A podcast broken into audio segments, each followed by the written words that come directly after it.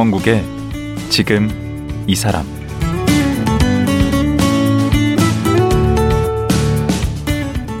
안녕하세요. 강원국입니다. 모르는 것, 궁금한 것이 생기면 인터넷 검색을 하고 여기저기 물어보기도 하는데요. 그렇게 얻은 정보 중에 가장 큰 도움이 된 것이 무엇인가 생각해 보면 직접 경험한 얘기를 듣는 것입니다. 그런데 이 경험담을 듣는다는 게 참 귀합니다. 특히 고통받고 아팠던 경험을 가감없이 털어놓는 분들은 더 만나기 어려운데요. 단약 디자인 연구소 정윤주 대표가 그런 사람 중에 한 사람입니다. 정윤주 대표 만나보겠습니다.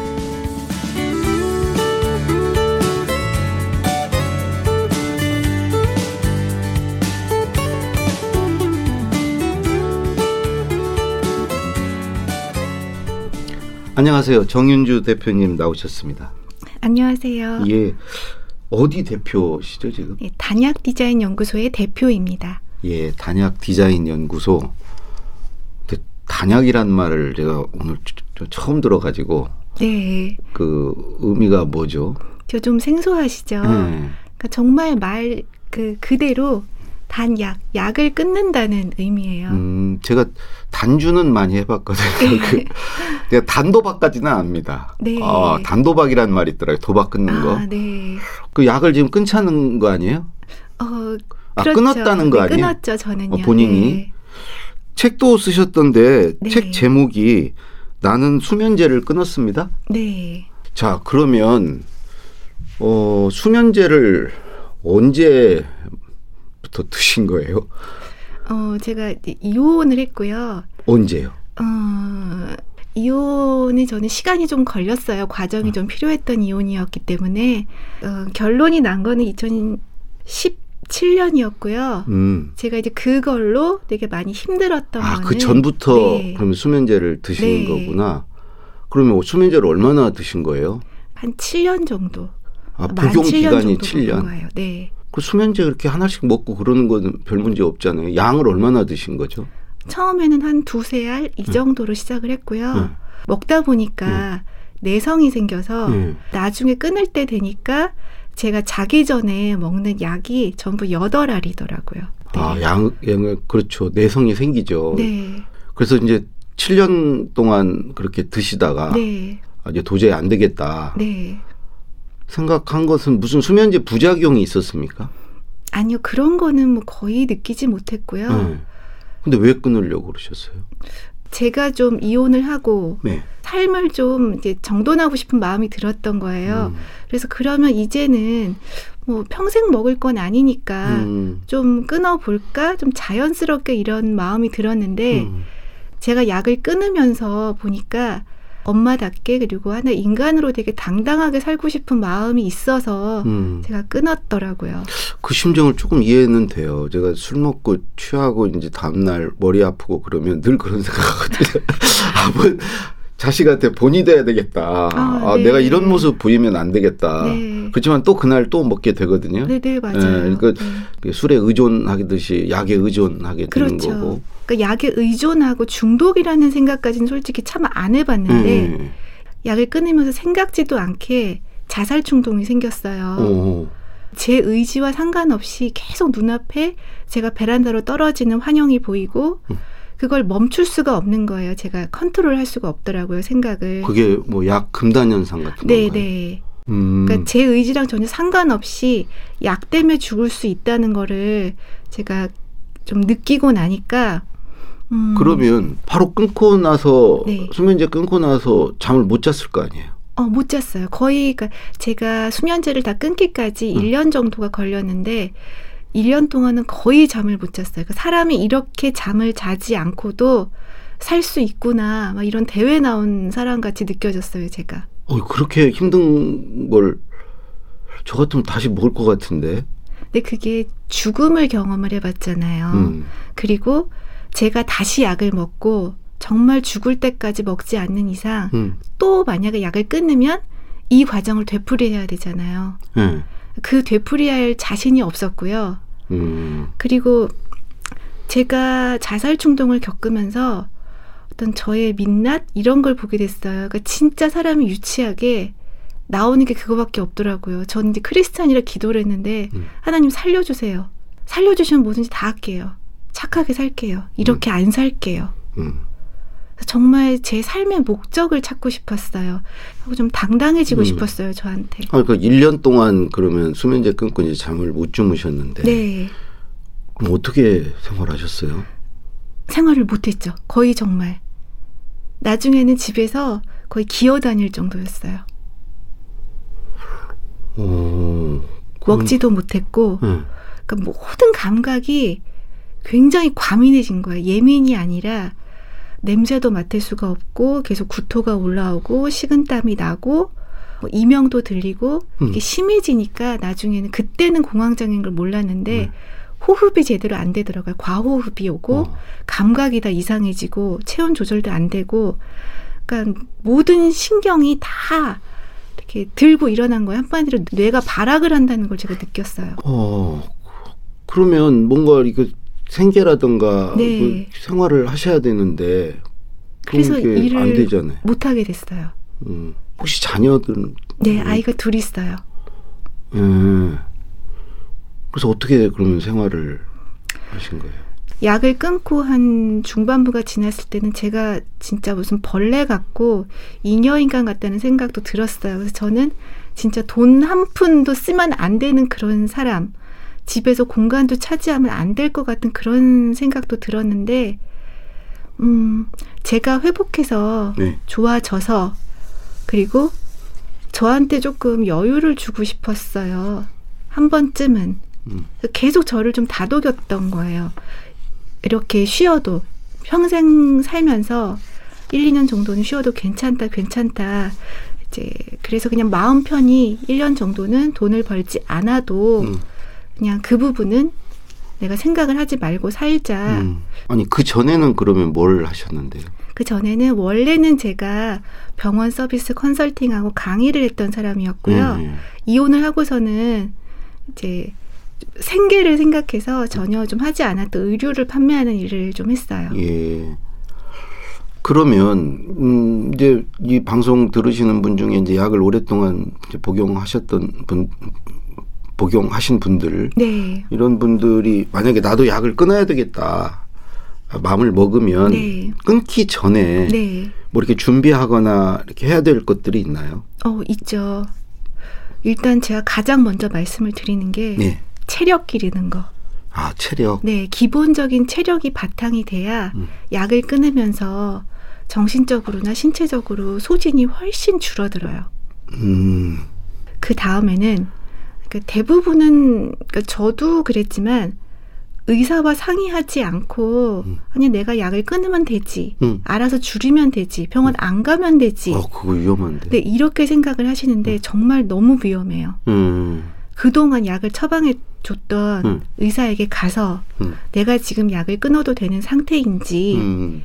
묻고 예. 동의를 받은 후에 예. 그러면 처방해준 약이 있고 분명히 그 의사는 약에 대한 계획이 있거든요. 예. 그럼 어느 약부터 줄여야 되는지 그 계획도 있어요. 그 순서를 받아서 병원에 정기적으로 가면서 약을 끊어야 돼요. 근데 의사 선생님들이 그렇게 끊으라고 안 하실 것 같은데. 음, 왜냐하면 환자들이 힘들어 하잖아요. 음. 이런 증상 때문에 너무 힘들고 잠 못 자고 우울해요 하니까 예. 그 증상을 보면 당연히 그거에 맞는 약을 주고 싶으실 것 같아요. 제가 의사라면. 음. 음. 그러면 내가 지금 약을 오래 복용한 사람이 아니고 우리 가족 중에 누가 그런 사람이 있다면 그리고 이제 그분이 이제 약을 끊기를 원한다면 네. 가족으로서는 그 사람을 어떻게 옆에서 좀 도와줘야 되나요? 음, 같이 걷고 움직일 거고요. 음. 같이 병원에 가서 음. 어, 끊어도 되는지 같이 확인을 받고 음. 순서도 받고 그리고 저도 옆에서 이제 끊을 때 내가 어떤 부분을 도와주고 음. 이해를 해야 되는지 함께 공유를 할 것 같아요. 그 부분 굉장히 필요해요, 가족이. 음. 저 같은 경우는 되게 좀 그런 부분에 있어서 힘들었어요.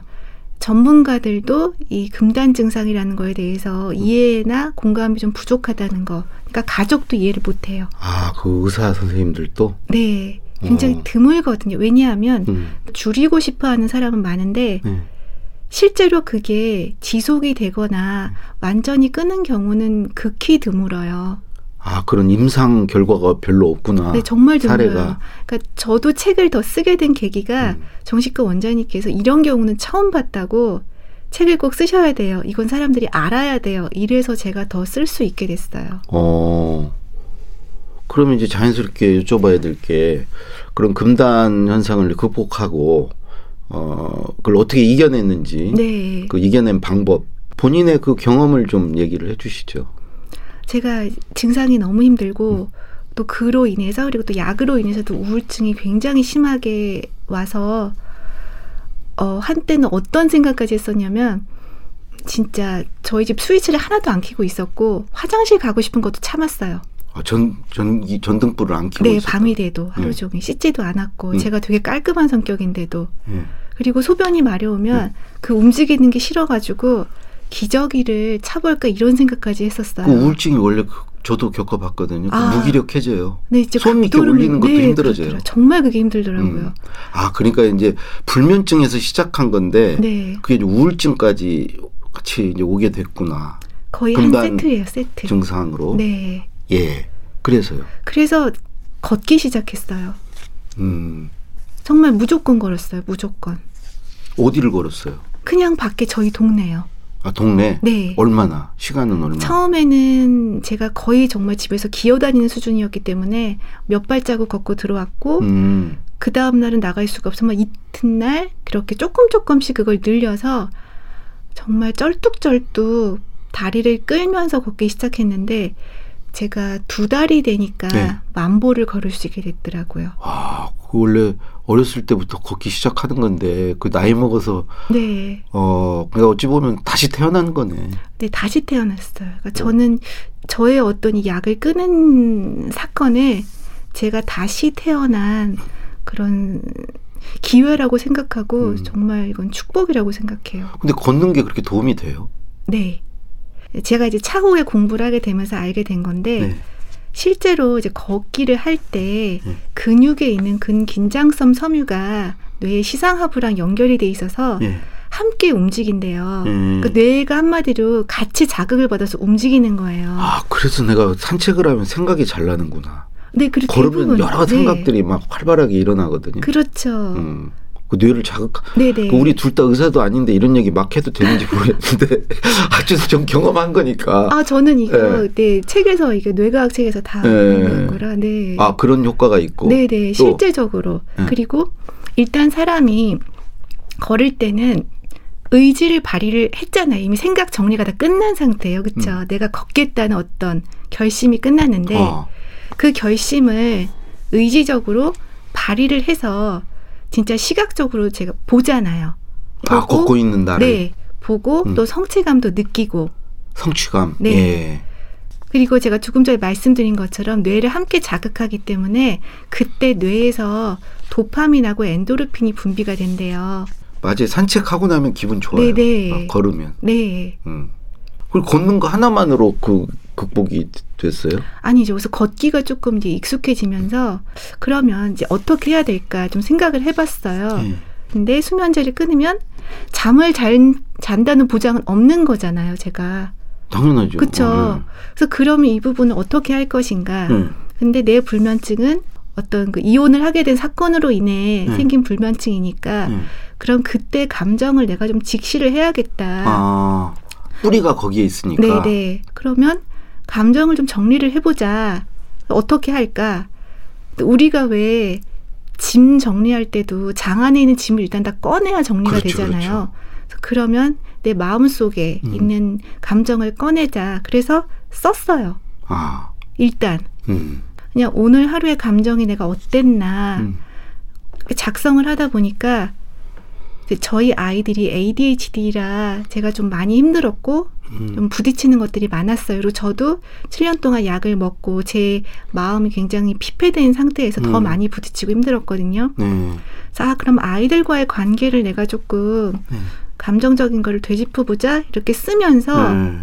저를 돌아보게 되더라고요. 제 음. 진짜 감정을 그리고 저라는 사람을 알게 되고 어. 그러니까 걸으면서 예. 신체적으로 그리고 뇌가 정말 이완이 되고 회복되게 하고 네. 제 감정을 돌보고 음. 저를 보게 되고 하니까 이게 어떤 시너지가 음. 나타난 거죠. 음. 네. 제가 또 글쓰기 또 전문가 아닙니까? 네네. 글쓰기가 치유의 힘이 있다는 걸 저, 저도 이제 우울증도 겪었고 공황장애도 네. 겪어서 그걸 좀 아는데 그 내 어떤 감정 상태나 내 어떤 부정적인 감정을 글로 서술을 하면 네. 그 나를 이제 직시하게 되죠. 네. 그러면서 객관적으로 나를 보게 돼요. 어, 그럼요. 네. 객, 객관화가 되는 네, 거죠. 네. 내일로 생각할 때는 그게 막 과장되고 확대돼요. 네. 그 심각한 문제야. 근데 그걸 이렇게 내놓고 이렇게 보면은 누구나 겪을 수 있는 일이고 그게 크게 별일이 아니라는 네, 느낌이 맞아요. 들더라고요. 네. 그리고 그렇게 쓰는 것 자체가 이렇게 쏟아내는 이렇게 하소연하고 하는 효과가 있기 때문에 이미 쓰는 과정에서 좀 풀어지는 것 같아요. 네, 정말 많은 음. 해소가 일어나잖아요. 그 말씀해 주신 것처럼 그, 그 감정을 제가 쓰면서 네. 그러면 왜 거리가 생기잖아요. 저와 감정 사이에 그 거리를 통해 제가 저를 굉장히 많이 알고 깨닫게 됐어요. 음, 그러면 그런 감정을 글로 쓰는 것은 네. 매일 하신 거예요? 네, 매일? 네 매일 했어요. 어, 그럼 얼마나 써야 되는 거죠? 많이 안 썼어요. 그 처음에는 정말 되게 단순하게 음. 어, 어떻게 나한테 그때 그런 말 했지? 어, 정말 짜증나. 음. 이런 것들이 조금 조금 쌓이다가 근데 나는 왜 그 시점에서 왜 이렇게 짜증이 났지? 다른 날은 그렇게 짜증 안 났는데 하고 자꾸 자꾸 이렇게 들어가서 되짚어보고 한 발자국 멀리 떨어져서 그렇게 보게 되더라고요. 음. 그랬더니 어, 어떤 그 이혼을 하게 된 그 뭐 요인은 요인이지만 그 요인과 저를 분리할 수가 있게 됐고 그 사건에서 제가 사람들을 굉장히 원망하고 세상을 원망하고 어떻게 나한테만 이럴 수 있어 나한테 왜 자꾸 이런 일만 생겨 음. 내가 세상에서 제일 불쌍하고 정말 어떻게 나는 이런 인생을 사는 걸 했던 게 음. 정말 그냥 약간은 남의 일처럼 아 그래 일 일어날 수 있어 음. 하지만 나는 이렇게 살고 내 마음은 이렇게 지킬 거야 음. 이 힘이 계속 이게 생겼어요 아, 그러면 이제 그 당시에 느끼는 감정을 쓰기도 하고 옛날 네. 기억을 더듬어서 네. 옛날에 느꼈던 감정을 쓰기도 네. 하고 뭐 그런 식이네요. 정말 자유롭게요 어떤 날 욕 쓰고 싶으면 그냥 욕 쓰고요 음. 형식이 없었죠 음. 그냥 편하게 그래서 이제 걷기도 하시고 이렇게 네. 감정을 글로도 쓰시고 이렇게 해서 지금은 이제는 잠도 잘 주무세요? 어 그럼요 어느 푹 때보다? 잘 자요 네 오. 그 그거를 한번 그, 그 불면증을 극복해 보신 분으로서 본인의 네. 경험으로 볼 때그 네. 잠이 안 오면 어떻게 해야 돼요? 잠이 안 오면 네. 잠을 자려고 하면 안 돼요. 음. 네. 우리가 또 감정에 사로잡히면 더 그 감정에 빨려 들어가잖아요. 네. 잠도 내가 자꾸 잘 자겠다라고 의식을 하고 잠을 붙잡으려고 하면 잠은 도망가요. 음. 그래서 저는 마음을 비워요. 근데 구체적으로 어떻게 비우는 거예요? 음, 그 비운다는 게 네. 아주 쉬운 거를 지키는 거죠. 음. 잠자리에선 저는 잠만 자고 음. TV, 스마트폰 같은 거 안 보고. 안 봐요. 네. 음. 최소한 제가 30분 전부터는 음. 끄려고 하는데 일 때문에 쉽진 않지만 스마트폰 안 보고 네. TV도 안 보고 예. TV가 있지도 않고 네. 그리고 자다가 깨서 시계를 절대 보지 않아요. 음. 그리고 잠이 너무 제가 안다 하는. 것들이네. 대부분 그거 다 어, 하세요. 깨자마자 몇 시, 와, 아주 2시밖에 네, 네. 안 됐어. 이거 오늘 날 새겠네. 뭐 이렇게 되는데. 네. 그런 것들을 안 해요. 아주 일상적인데 놓치고 있는 것들을 안 해요. 그리고 30분 이상 계속 누워 있으면 음. 일어나요, 그냥. 그럼 양 세고 이런 건 전혀 도움이 안 되겠네. 양 세 마리, 네 마리, 다섯 마리 계속 그러고 있어도 그렇죠. 그거 잠을 붙들려고 하는 거잖아요. 그럼 붙들려는 거니까 네. 놓는 게 아니고 그럼 놓는 네. 건 뭐지? 어떻게 해야 놓지? 30분 이상 잠을 못 자면 어 잠이 오늘은 안 오는 날이네. 어, 그럼 벌떡 일어나요? 근데 일어나서 차라리 책을 좀 보거나 아, 맞아. 그러다 테레비 보다가 난 자더라. 그냥 잠이 안 그러니까. 와서 테레비 봤는데. 네, 오히려 잠에서 조금 벗어나야 잘 수가 있어요. 어. 네. 음. 그리고 아주 기본적인 거 있죠. 뭐 커피 마시지 않고 자, 뭐 자기 전에 뭐 먹지 않고 과식하지 않고 아. 이런 것들을 이제 수면 위생이라고 해요. 수면에 도움이 되는 어떤 일상의 습관들 음. 그거를 저는 그 한 6개월 정 약을 끊기 시작하면서부터 그리고 제가 수면이 완전히 안정화될 때까지는 굉장히 철저히 지켰어요. 아. 그런 게 어려워서 못 하는 건데 야식 같은 거. 음, 안 먹을 수 없어서 이렇게 하는 건데 그런 걸 다 지키셨구나. 네네. 근데 저는 그 절박한 그 바닥에 가 보니까 음. 내가 일상에서 가치를 두지 않았던 것들을 하나씩 잡아보고 가치를 부여해야겠다. 아. 그래서 그거를 제가 실행을 했던 거예요. 그래서 수면 위생도 제가 이렇게 잠 잘 자는 법 뭐 있어요 하고 물어보시면 음. 정말 일상적인 것들을 하시라고 말씀을 드리는데 기본을 지키는 네, 거네. 그거 안 하세요. 음. 그냥 그거는 굉장히 뭔가 획기적이고 즉각적인 걸 갖다 주지 않기 때문에 다 음. 실망하시고 음. 뭐 그래 남들 다 아는 거 뭐 근데 남들 아는 것들이 음. 우리 진리잖아요 결국은 아는 대로 하지는 않죠. 네 하지. 않아서 그런 거예요 결국은 그러니까 저도 예전에 패턴을 보면 음.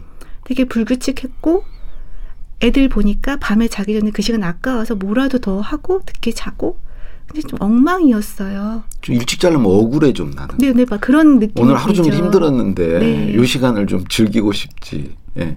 그게 기본을 안 지키는 거네. 네, 네. 예. 그리고 그런 것도 있겠다. 이게 잠을 못 자본 사람은 네. 잠이 얼마나 소중하고 네. 잠을 잘 수 있다는 게 얼마나 감사한 일인지 너무 감사해요. 음, 그런 거 알게 될거 네, 아니에요. 너무 감사해요. 어. 그러니까 저는 일상이 정말 너무 너무 감사해요. 걷기를 못 하던 분이 네. 만보 걸었을 때 얼마나 네. 그것도 희열 같은 걸 느끼셨겠어요. 어, 그때 감동이란 정말 이로 말할 수가 없고요. 그리고 저는 워낙에 운동 싫어하고 음. 걷는 거 싫어하고 음. 짧은 거리 다 택시 타고 다니던 사람이었어요. 어. 근데 지금은 아예 생활화가 돼서 네. 저 전철에 있는 그 계단도 저는 다 정말 힘들지 않으면 다 걸어 다녀요. 음. 그게 큰 차이가 아닌데. 네. 음, 그러기 전과 그러기 후가 큰 네. 차이가 아닌데. 그래서 그런 이제 경험을 하셔서 그걸 그런 경험을 나누려고 네. 단약 디자인 연구소라는 걸 차리셨어요. 네. 단약 단약 디자인이 디자인이 왜 들어가 있어요 여기? 어, 제가 디자인을 넣은 거는 삶을 디자인하는 사람이 되고 싶었어요. 아, 저뿐만이 아니라 스스로의 삶을 음. 주체적으로 디자인을 하는 분들이 되시면 좋겠다라는 음. 의미가 담겨 있어요. 자신을 사랑하는 것이 네. 그 어떤 약보다 최고의 처방이다. 네. 음, 어찌 보면 약을 끊는 과정은 자신을 사랑하게 되는 과정이라고도 네. 볼수 있겠네요. 네, 맞아요. 그러니까 처음에 저한테 문의를 하시고 여쭤보시는 분들 대부분은 이렇게 생각을 하세요. 약을 끊으면 네. 내 인생이 변할 거다. 근데 그게 아니에요. 음, 내 삶을 변화시켜야 그로 인해서 약도 끊을 수 있는 거예요. 음, 근데 그 순서를 굉장히 잊고 계시고 음, 중요하게 생각을 안 하시죠.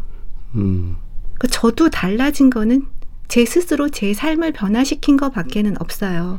그 아까 변화시켰다는 게 걷는 거하고 감정 네. 일기 쓰는. 네, 단순하게는 그렇죠. 음, 제 삶의 목표를 매일 세웠고 지켰고 음, 그 과정 하나하나를 보면 음 누구나 다 할 수 있는 거예요. 음. 일상을 누구나 아는 것들이고 그때 음. 저는 제 목표가 뭐 이런 거였어요.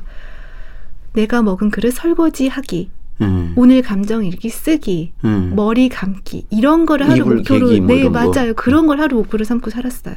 음, 그러네. 아주 어렸을 때 우리 초등학교 들어가기 전에 배웠던 것들, 네, 어, 그것부터 시작을 다시 하신 거네. 네, 네, 예.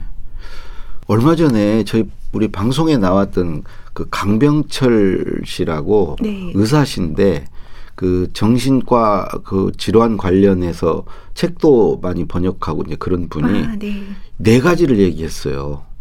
그 정신 질환자에 대한 사람들의 편견과 무지, 네, 그 다음에 정신 질환을 앓고 있는 사람이 느끼는 어떤 수치심, 어떤 그리고 죄책감 이 네. 네 가지가 문제다. 네, 그러니까 정신 질환 앓는, 앓는 것은 그게 부끄러운 일도 아니고 네, 죄책감을 느낄 일도 아닌데 사람들이 그것에 대한 편견을 가지고 그 병을 잘 모르면서 그렇기 때문에 오히려 이제 그런 걸 느끼게 된다. 그래서 약도요. 네, 그약 계속 먹는 사람 우리가 좀 이렇게 함부로 얘기하면 약쟁이라고도 하잖아. 어, 그쵸. 저도 약을 끊으면서 정말 생각지 않게 어, 뭐 약물 중독자네 이런 말을 듣고 굉장히 좀 상처를 많이 받았었어요. 어떻게 나한테 약물 중독자라는 말을 할까? 그리고 왜 중독자라고 하면 또 연상되는 게 막 영화 같은데 뭐 아무것도 못하고 길바닥에서 막 음. 이렇게 막 황폐해진 그런 사람을 연상하잖아요. 그렇죠. 네. 그러니까 뭐 그 마약 중독자 같은 네, 네. 그리고- 그러니까 우리 대표님이 이런 책을 씀으로써 이제 그 소위 수면 장애 네. 이 불면증에 대한 사람들의 어떤 생각들, 어떤 그런 편견들, 또 그런 걸로 이제 고통받고 있는 불면증으로 고통받고 있는 사람들로 하여금 거기서 좀 벗어나서 새로운 네. 삶을 이렇게 살 수 있도록 유도하는 그런 목적이 있으셨던 것 같아요. 네, 맞아요. 그러니까 책은 제목이 음. 나는 수면제를 끊었습니다 하고 수면제나 제가 약을 끊은 과정이긴 하지만 예. 결과적으로는 제가 있는 그대로의 제 자신을 받아들이고 음. 그래서 회복한 그 내용이거든요. 그래서 음. 모든 분들이 정말 자신을 그렇게 그대로 받아들일 수 있길 원해요. 음. 누구나 숨기고 싶고 음. 부족하고 완벽하지 않잖아요. 그러니까 그 완벽하지 않고 불완전한 나를 음. 그대로 수용할 수 있으면 좋겠다. 그리고 이제 어떤 그 이유 때문에 음. 약을 복용하게 됐는지는 정말 알 수가 없어요. 음. 저도 제가 살면서 음. 뭐 불면증이 와서 수면제를 먹으리라고는 생각해보지 음, 않았고요. 그걸 뭐 부끄러워할 일도 아니고 자책할 네, 일도 아니라는 네. 거죠. 그러니까 음. 그런 부분에 있어서 서로가 좀 보는 시선을 좀 자유롭게 되면 음. 좋겠어요. 시선이 음. 자유로워지면. 네. 앞으로 우리 정윤주 대표님의 활동을 기대하고 응원합니다. 예, 오늘 감사합니다. 나와주셔서 고맙습니다. 네, 감사합니다. 예. 단약 디자인 연구소 정윤주 대표였습니다.